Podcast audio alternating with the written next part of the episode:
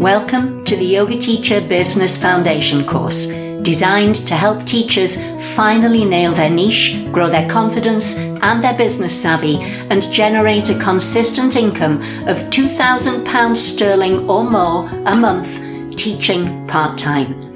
If you found filling your classes and growing your community frustrating, you're in the right place. These podcasts are deliberately designed as bite-sized nuggets of information to help you move from struggle and frustration to a career which is not only emotionally rewarding, but financially too. This is the third in a series of podcasts raising the tricky issue of money. If you haven't listened to those previous podcasts, you might want to take a little time to listen to them now, particularly if the whole money thing is something that makes you feel uncomfortable. In the first one, I talk about the sometimes subconscious limiting beliefs that we hold around money, which can hold us back without our realizing it. I know when I went through this process with my first ever mentor, there were a few light bulb moments. Again, if you haven't listened to that podcast, I do recommend it. Perhaps there might be some limiting beliefs that you recognize in yourself. And as a yogi, you know all about awareness. The mat is something that's constantly teaching us more awareness, physically and mentally. And this greater awareness is, of course, the first step to recognizing if something needs to change. In the second of the series, I talk about a teacher who posted in a yoga teacher Facebook group, and this is what she wrote. Is it me, or do people want to severely underpay yoga teachers? In her words, not mine. It wasn't clear who the people she was referring to were. Was it gyms and studios, or students coming to her own classes? But either way, the resentment that she seemed to be feeling clearly shows, doesn't it? You know, I see a number of yoga teacher threads where teachers complain a lot about how they are paid by studios and gyms. And I just wanted for a moment to zoom out and see a bigger picture, a different perspective, to allow for perhaps a more nuanced view of what, as is often the case, a more complex situation. In this, the last of this series on money, at least for the moment, I'd like to do two things. Firstly, look at the other meaning that teacher might have had by people who want to severely underpay her. Perhaps she meant the students themselves. And I'd like to give some of the tips that I've found helpful in my own journey to making a sustainable living as a yoga teacher.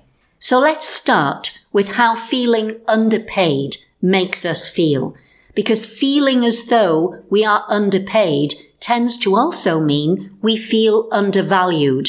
And that's not a nice place to be mentally. It leaves us feeling resentful and frustrated, as well as sapping our confidence. And ultimately, that erodes good relationships. Not a good place to be. I find this whole discussion is often very emotive. So I'd like to share a perspective that I hope might open up perhaps a more nuanced and helpful way of seeing things. Because one thing's for sure, simply bemoaning the fact that you are underpaid or feeling undervalued won't actually help you. What will is a little bit of reflection, and as a yogi we should be good at that, as I mentioned earlier, and a strategy to deal with it. So here goes. How much do you struggle with pricing your offerings? Whether it's a class, a workshop, a retreat, or any other offering, when you sit down to pull your offer together, what goes through your mind? What do you find yourself getting concerned about? You wouldn't be alone, trust me, if you're thinking things like, is that too much? What are other teachers charging for a similar offer? Do I just charge what seems to be the going rate? What if no one turns up? Maybe I should charge less because I'm not experienced enough. If that's all you are asking, then you are missing some key questions. Questions such as, how much do I want to make as profit from this? How many students would I need to cover my costs? And not just the cost of the venue. And how about a far harder question to get your head round? What is the benefit of students coming to this class or my offering to me as opposed to any other yoga teacher? Because here's the thing. If you're doing this for you as opposed to working for someone else, you get to decide what to charge. And here's another key mantra that I find useful to understand. Price is all about perception of value, especially when you're selling a service. Let me explain. You're not selling a TV that someone can buy from any electrical outlet on Amazon. You're selling a service, and you're selling an experience. Have you ever been to a yoga class where you just didn't enjoy the experience and then go to another teacher and find you really resonated with them so much you'd seek them out over the other teacher?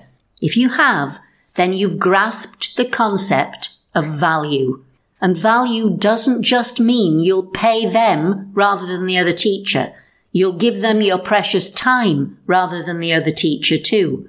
Yoga is not a commodity. And actually, people are not buying yoga. They're buying whatever they believe or hope yoga will give them. And if what you offer matches their needs specifically, not only will they become willing to seek you out, they'll pay without quibble for what you offer.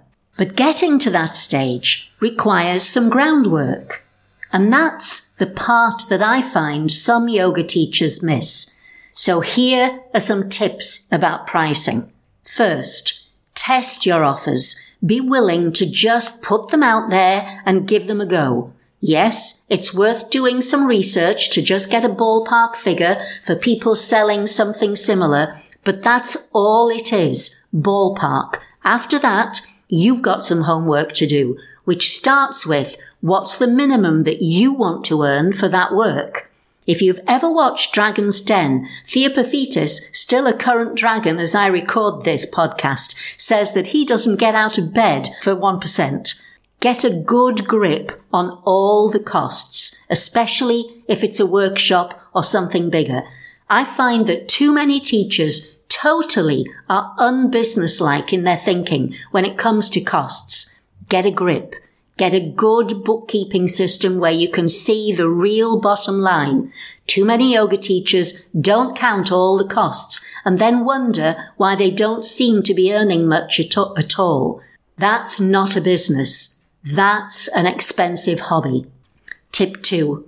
Work on really selling the benefits of what you're offering so that people understand why you're different to the teacher down the road. That's a hard part, but if it's something that you struggle with, I deal with that in a lot of depth on my mentoring program. Tip number 3. Give it a good shot. But if something that you offer runs at a loss for too long, it's time to either rethink the offer or pull it.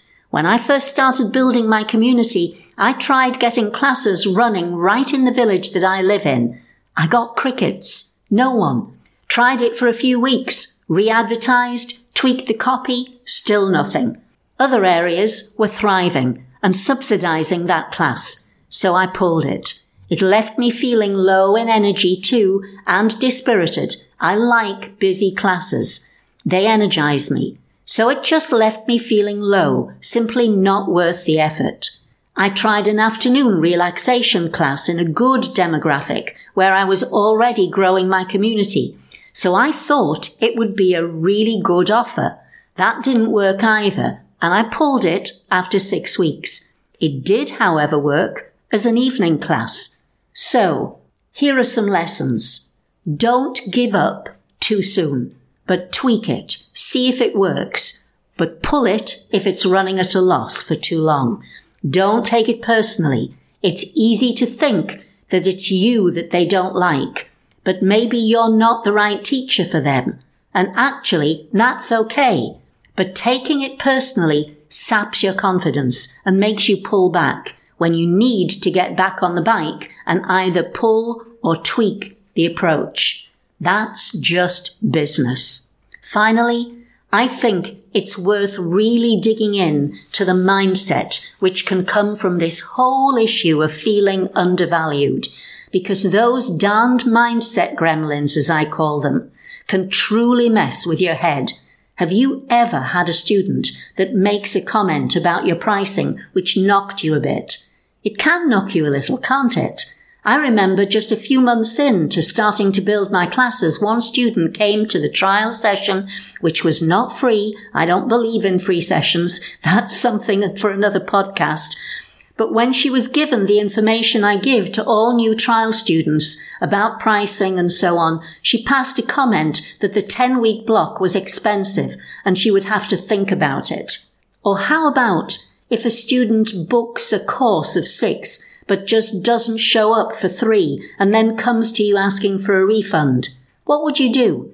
If they pay for a workshop or retreat where you've clearly explained no refund unless you can replace with another student, but they demand a refund, how would you manage this?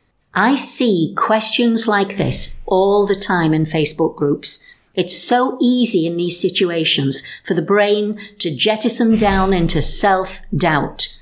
All I can say is from experience, don't let it. If you lose the student who complains about your prices, let them go. They would continue to be a difficult student, I promise you, in other ways too. One of my many mentors once taught me, nature hates a vacuum.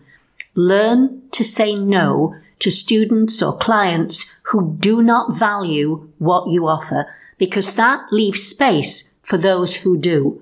Whilst my first attempts at applying this lesson were a bit challenging, I can tell you, I now trust myself enough to believe that if I leave space for the students who will value what I offer, they will come. The key here is knowing your worth, understanding the benefits to the students that you do work with, and providing the very best experience you can for them. I find few students challenge me on price these days. It doesn't mean that I don't still get the gremlins on my doorstep when I decide to offer something new or put my prices up. I do. I just don't let them take over.